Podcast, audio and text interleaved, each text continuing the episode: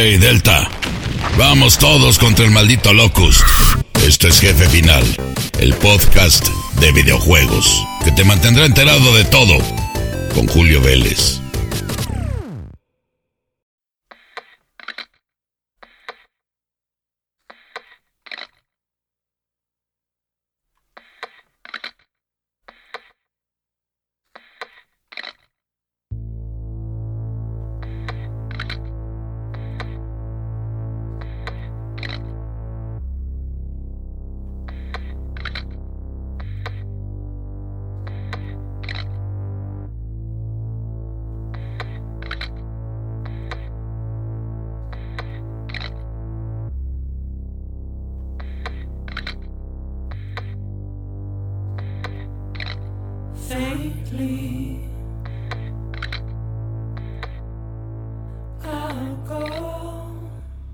Queridos amigos, es un gusto saludarles en el programa número 44. Número 44, temporada 2 de Jefe Final, su podcast de videojuegos, donde hablamos de lo que hubo, de lo que hay y de lo que habrá en esta maravillosa industria interactiva. Yo soy Julio Vélez y pueden seguirme en Twitter, arroba Julio Vélez por supuesto, donde constantemente estamos hablando de todas estas cosas de los videojuegos, de la interactividad, de la tecnología. También escribo y hablo de cine y de animación japonesa en It's Spoiler Time. En Cine Premier hablamos de videojuegos y bueno, en Almo Sugoi también reseñamos de vez en cuando. Pero en esta ocasión, en el programa número 44 de Jefe Final, un podcast que pueden escuchar en 18 plataformas diferentes, incluyendo Spotify, Amazon Music, Google y Apple, pues vamos a hablarles de cosas bien interesantes y de algo que me electriza y que seguramente los que como yo vivieron esta maravilla con nuestra introducción musical saben exactamente de qué les voy a hablar. Finalmente, el 24 de septiembre de 2021 se estrena exclusivamente para PlayStation 5 Dead Stranding Director Scott. Y bueno, este concepto de la edición del director ya había salido hace algunas semanas, con Ghost of Tsushima, ya se los reseñamos, ya se los platicamos y ya vimos el asunto de cómo es que funciona, a diferencia de la industria del cine, una corte del director, por así decirlo.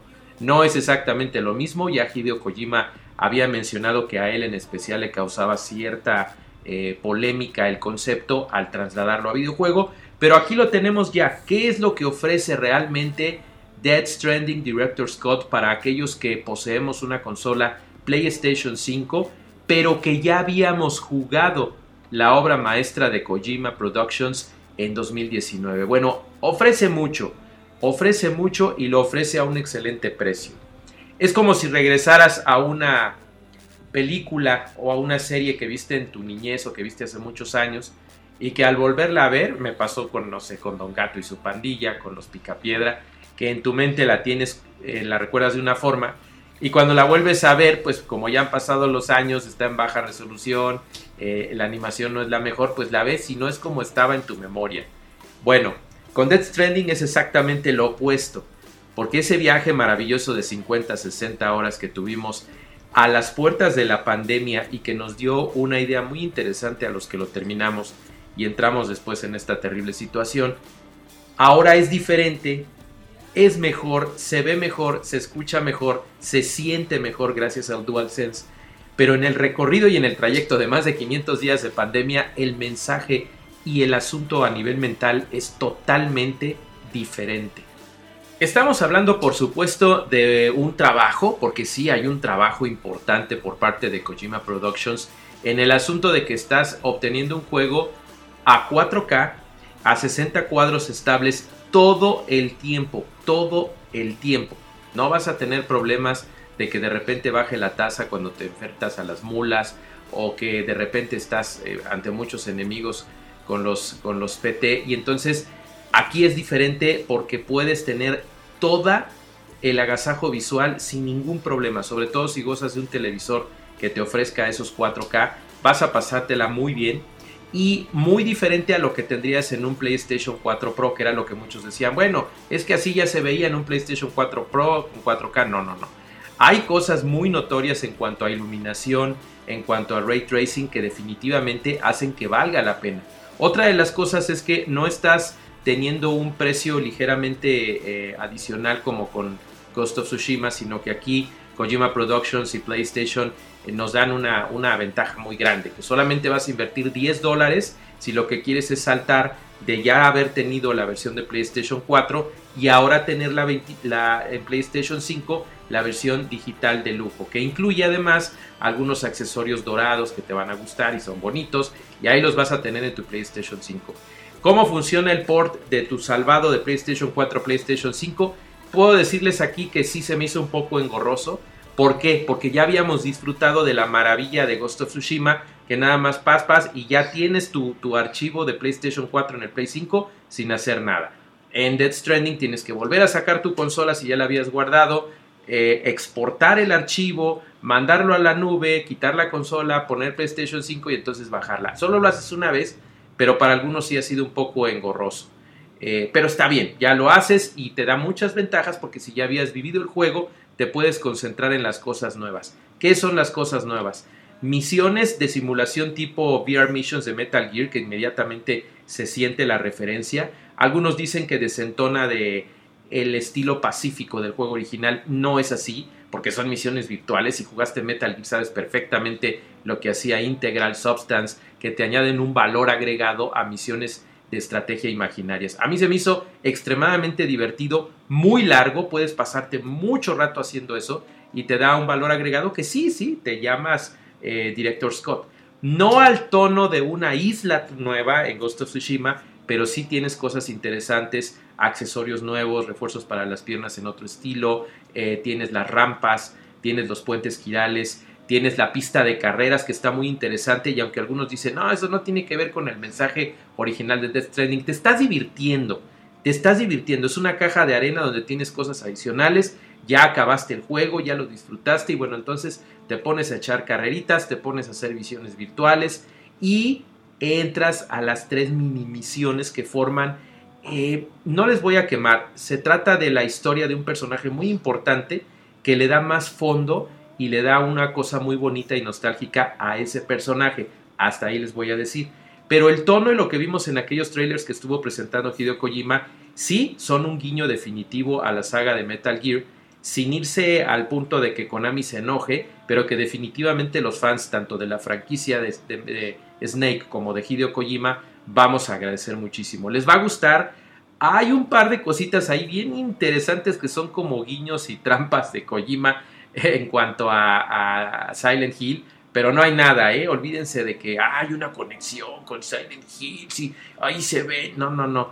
Por lo menos hasta este momento y hasta un día antes de que salga el videojuego a nivel mundial, no encontramos nada. Si ya ustedes o nosotros encontramos algo después, coméntenlo en arroba Julio Vélez. ¿Qué es lo que nos ofrece Death Stranding en términos de sensibilidad, de interacción? Bueno, DualSense.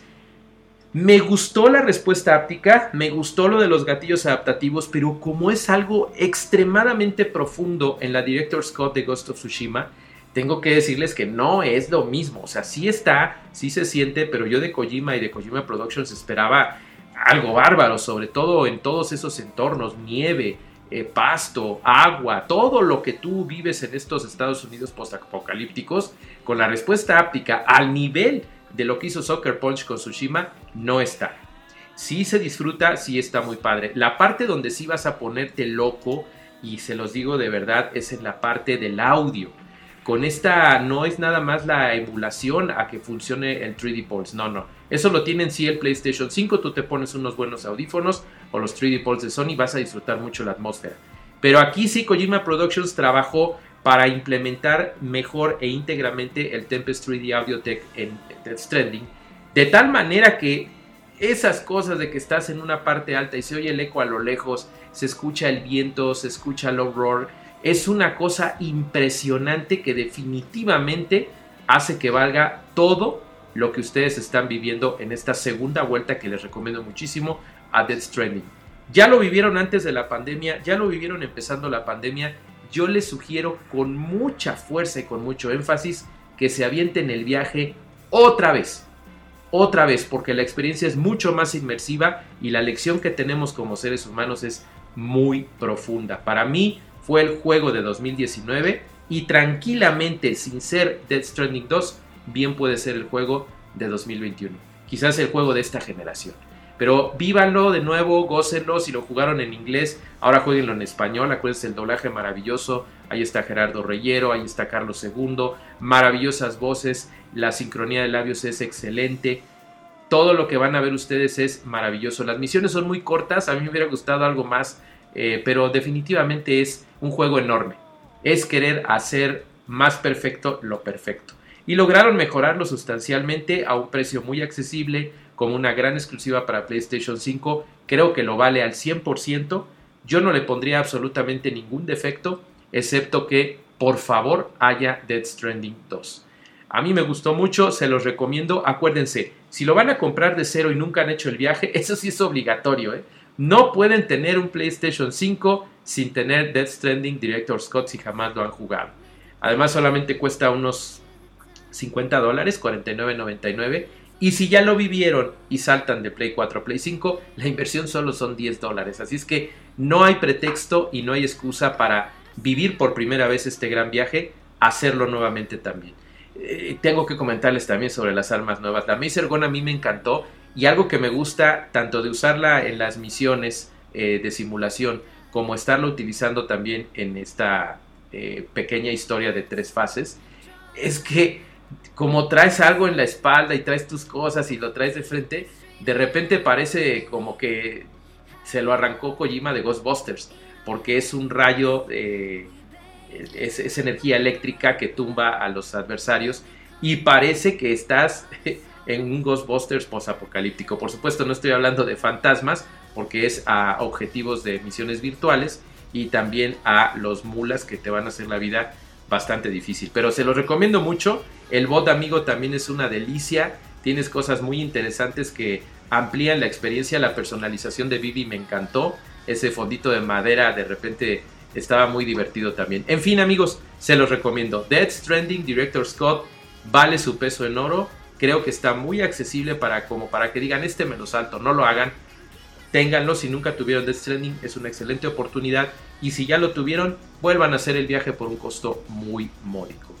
5 estrellas, ya tenía 5 estrellas para nosotros, no le podemos dar más porque no es posible, pero gracias Kojima por hacer más agradable y más atractivo lo que ya habías hecho perfecto.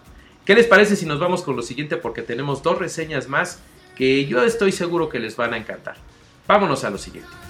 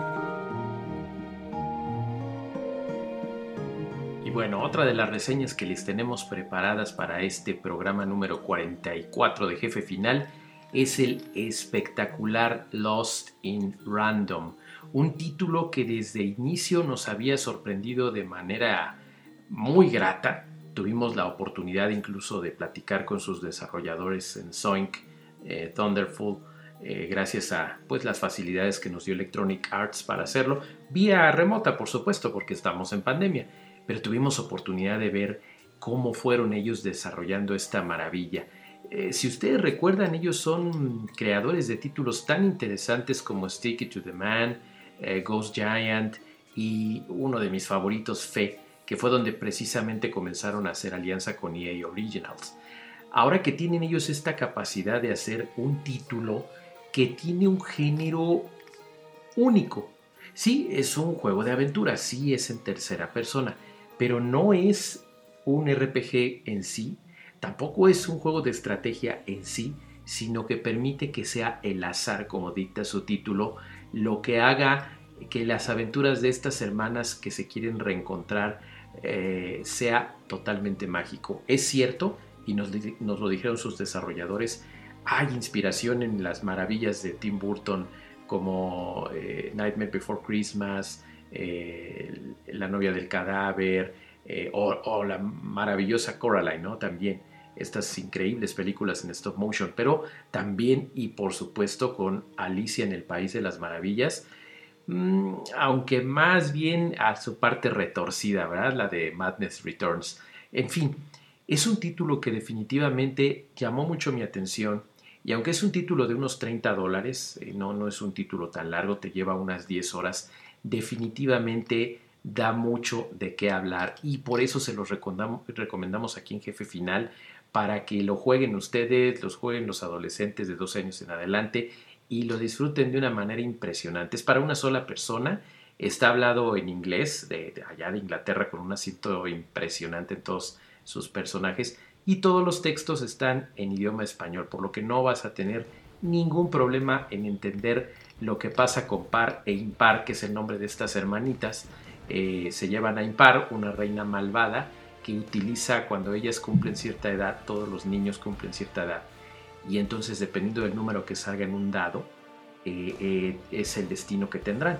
Entonces su hermanita, par, se da cuenta que impar va a ser llevada con esta reina loca y pues ella quiere rescatarla, pero tiene que recorrer los seis mundos que corresponden al número del dado y de esa manera poder rescatarla. Se hace amiga de un dado mágico, un dado con muchas facultades muy interesantes que se llama Dadelio.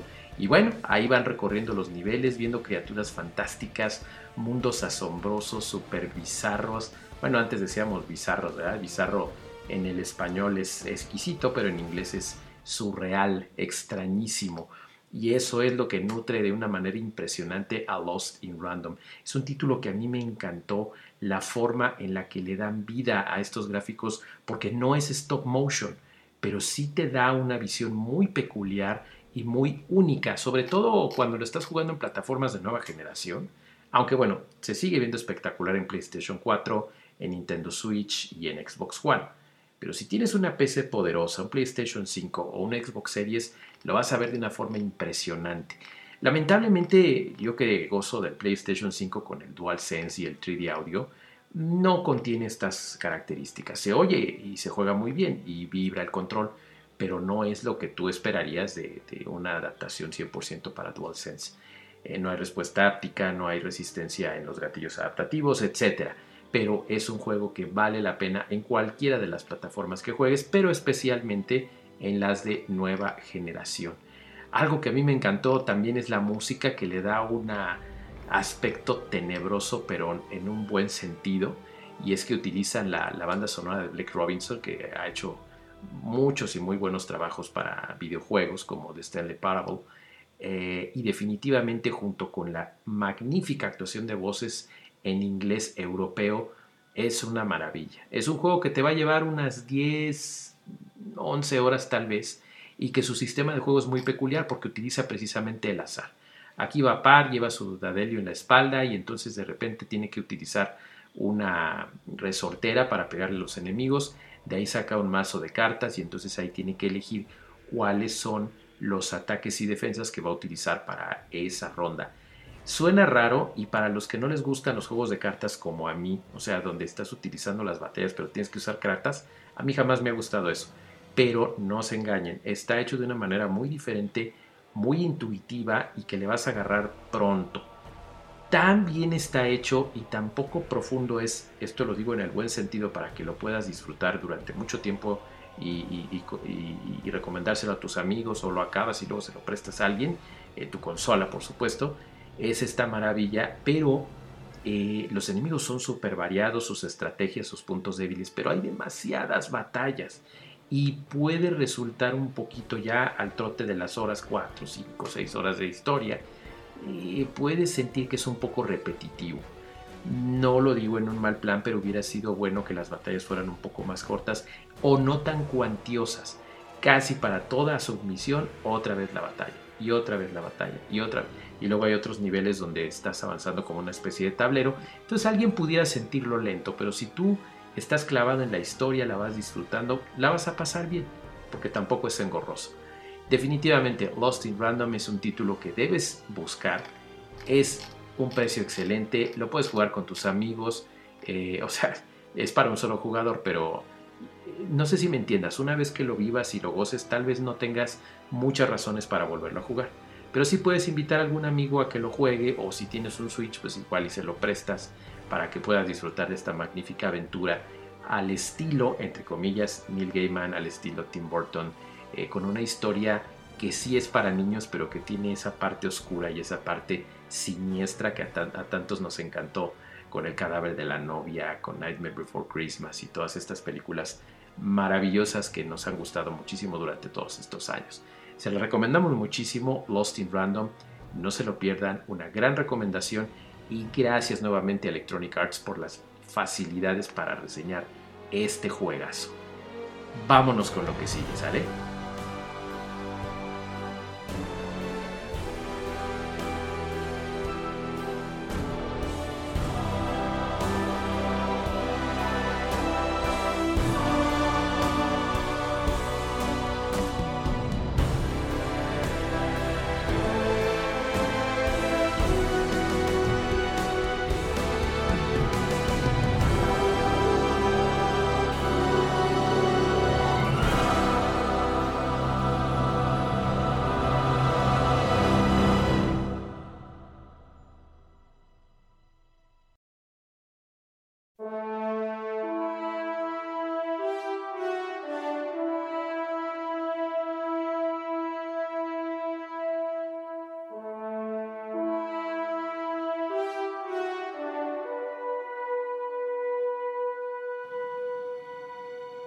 Y para cerrar con broche de oro les quiero platicar de un juego que yo estaba muy ansioso de poner mis manos en él, sobre todo porque he tenido la oportunidad de seguir la franquicia desde 2002, imagínense, Blood Rain.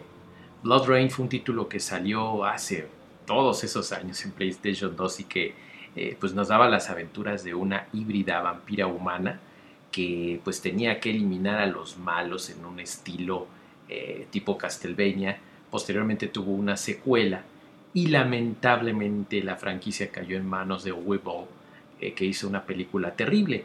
Eso hizo que entrara como una especie de hibernación la franquicia, desgraciadamente, hasta 2011, que fue cuando cayó en manos de los genios de Way Forward. Ellos lograron hacer un juego impresionante como una especie de reboot que se llamaba Blood Rain Betrayal que era una mezcla entre Castlevania, pero no tanto, no podría llamarlo un Metroidvania porque no es tanto de regresar, sino más bien el tipo, el clásico arcade de Castlevania como tipo Beautiful Joe también, ese tipo de, eh, como si fuera una eh, caricatura o un anime. Posteriormente, y ahora es cuando estoy muy contento, a su décimo aniversario de este eh, remake llega de la mano de los mismos creadores eh, Sigurat y Way Forward, Blood Rain Betrayal Fresh Bites. Y llega a lo grande, porque llega a PC, llega a Xbox One, llega a Nintendo Switch, llega a PlayStation 4 y por consecuencia se puede jugar también en PlayStation 5 y en Xbox Series X y S. ¿Qué es lo que nos ofrece? Bueno, nos ofrece 15 niveles de acción muy emocionantes quizás cortos, pero es tan adictivo que vas a querer regresar para buscar los extras. Está muy divertido, tú sigues jugando con esta maravillosa y sexy Rain con todas sus facultades, haz de cuenta como una tipo bayoneta, pero vampira, ¿no? Entonces ella de repente utiliza sus pistolas Magnum eh, con unas balas especiales para acabar con engendros, pero también se hace valer de sus habilidades vampíricas. Entonces vas a encontrar elementos muy divertidos, la animación es impresionante. Si de por sí yo recuerdo que en 2011 se veía muy bien, bueno, con las nuevas facultades se ve increíble. Lo puede jugar en PlayStation 5 y aunque carece de eh, algunos extras en respuesta áptica de control DualSense y eh, gatillos adaptativos y sonido Pulse 3D, se oye y se ve excelente. Es un juego que te vas a divertir mucho al jugar con esta Vampire y atacando a esta sociedad eh, Brimstone Society, que son pues, los malos en turno. Ella llega ahí en su tumba eh, maravillosa donde ella puede transportarse bajo tierra. Y pues está ahí atacando, tiene aliados, platica con ellos de repente, las voces están estupendas, ahí me fascinó que en esta ocasión tiene las voces eh, de, Bueno, les voy a decir los nombres para que ustedes traten más o menos de ubicarlos porque definitivamente está genial. Llega las voces, fíjense, la voz de Rain es Laura Bailey, que hace trabajos impresionantes en videojuegos, y Kagan es Troy Baker. Dios mío, este señorón de las voces en inglés. Y ahora tienes la opción de verla si tienes Xbox Series eh, X o si tienes PlayStation 5, de ver todos estos visuales hasta en 4K a 60 cuadros por segundo, que créanme, en PlayStation 5 se ve impresionante. Yo les recomiendo muchísimo que tengan la oportunidad de jugarlo en cualquiera de las plataformas. Recuerden que originalmente en 2012 jugó en PlayStation 2, Xbox y GameCube y ahora tenemos la oportunidad de jugarlo. Eh, pues después de quitarnos el trago amargo, no la busquen, eh, por favor, no vean jamás esa película de 2005 de Blood Rain. Quédense con esta maravilla que hizo eh, Way Forward y que nos está dando uno de los mejores remakes y es de aniversario. Es un juego muy barato, lo van a poder conseguir en unos 20 dólares aproximadamente y definitivamente se van a divertir enormemente. Se los recomendamos muchísimo, lo acabamos con mucha alegría y definitivamente van a poder disfrutar ustedes también en su consola favorita. Recuerden que está disponible en PC, Xbox One, Xbox Series X y S, Nintendo Switch, PlayStation 4 y PlayStation 5. Blood Rain Betrayal, Fresh Bites ya está disponible y les va a fascinar jugar con Rain. Queridos amigos, con esta tercia de maravillas que tuvimos oportunidad de reseñar en Jefe Final número 44, yo me despido. Ya saben que pueden seguirme en Twitter, arroba Julio Vélez, donde podemos platicar de muchas cosas antes de llegar al siguiente podcast, que será el número 46. Pero la semana que entra tendremos el otro podcast que es Okina Kokorotaku y que se centra en la cultura japonesa. Vamos a tener cosas bien interesantes. Una cosa que se nos viene con respecto a Japón que les va a emocionar muchísimo. Y por supuesto lo que está sucediendo ahorita con Eden Zero, el final de Kobayashi-san, eh, las maravillosas dragoncitas y muchas cosas más.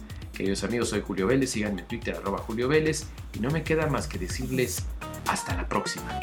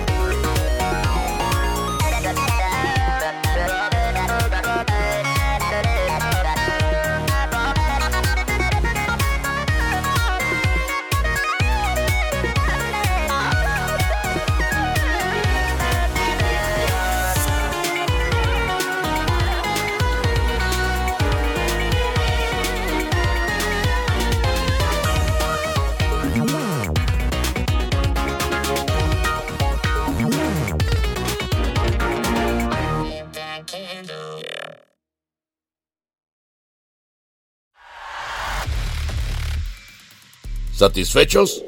Esto fue Jefe Final, el podcast sobre videojuegos definitivo. No se pierdan el siguiente episodio, ¿eh? Si no, tendré que abrirles la tapa de los sesos. eh, cuidado, no justo a la derecha.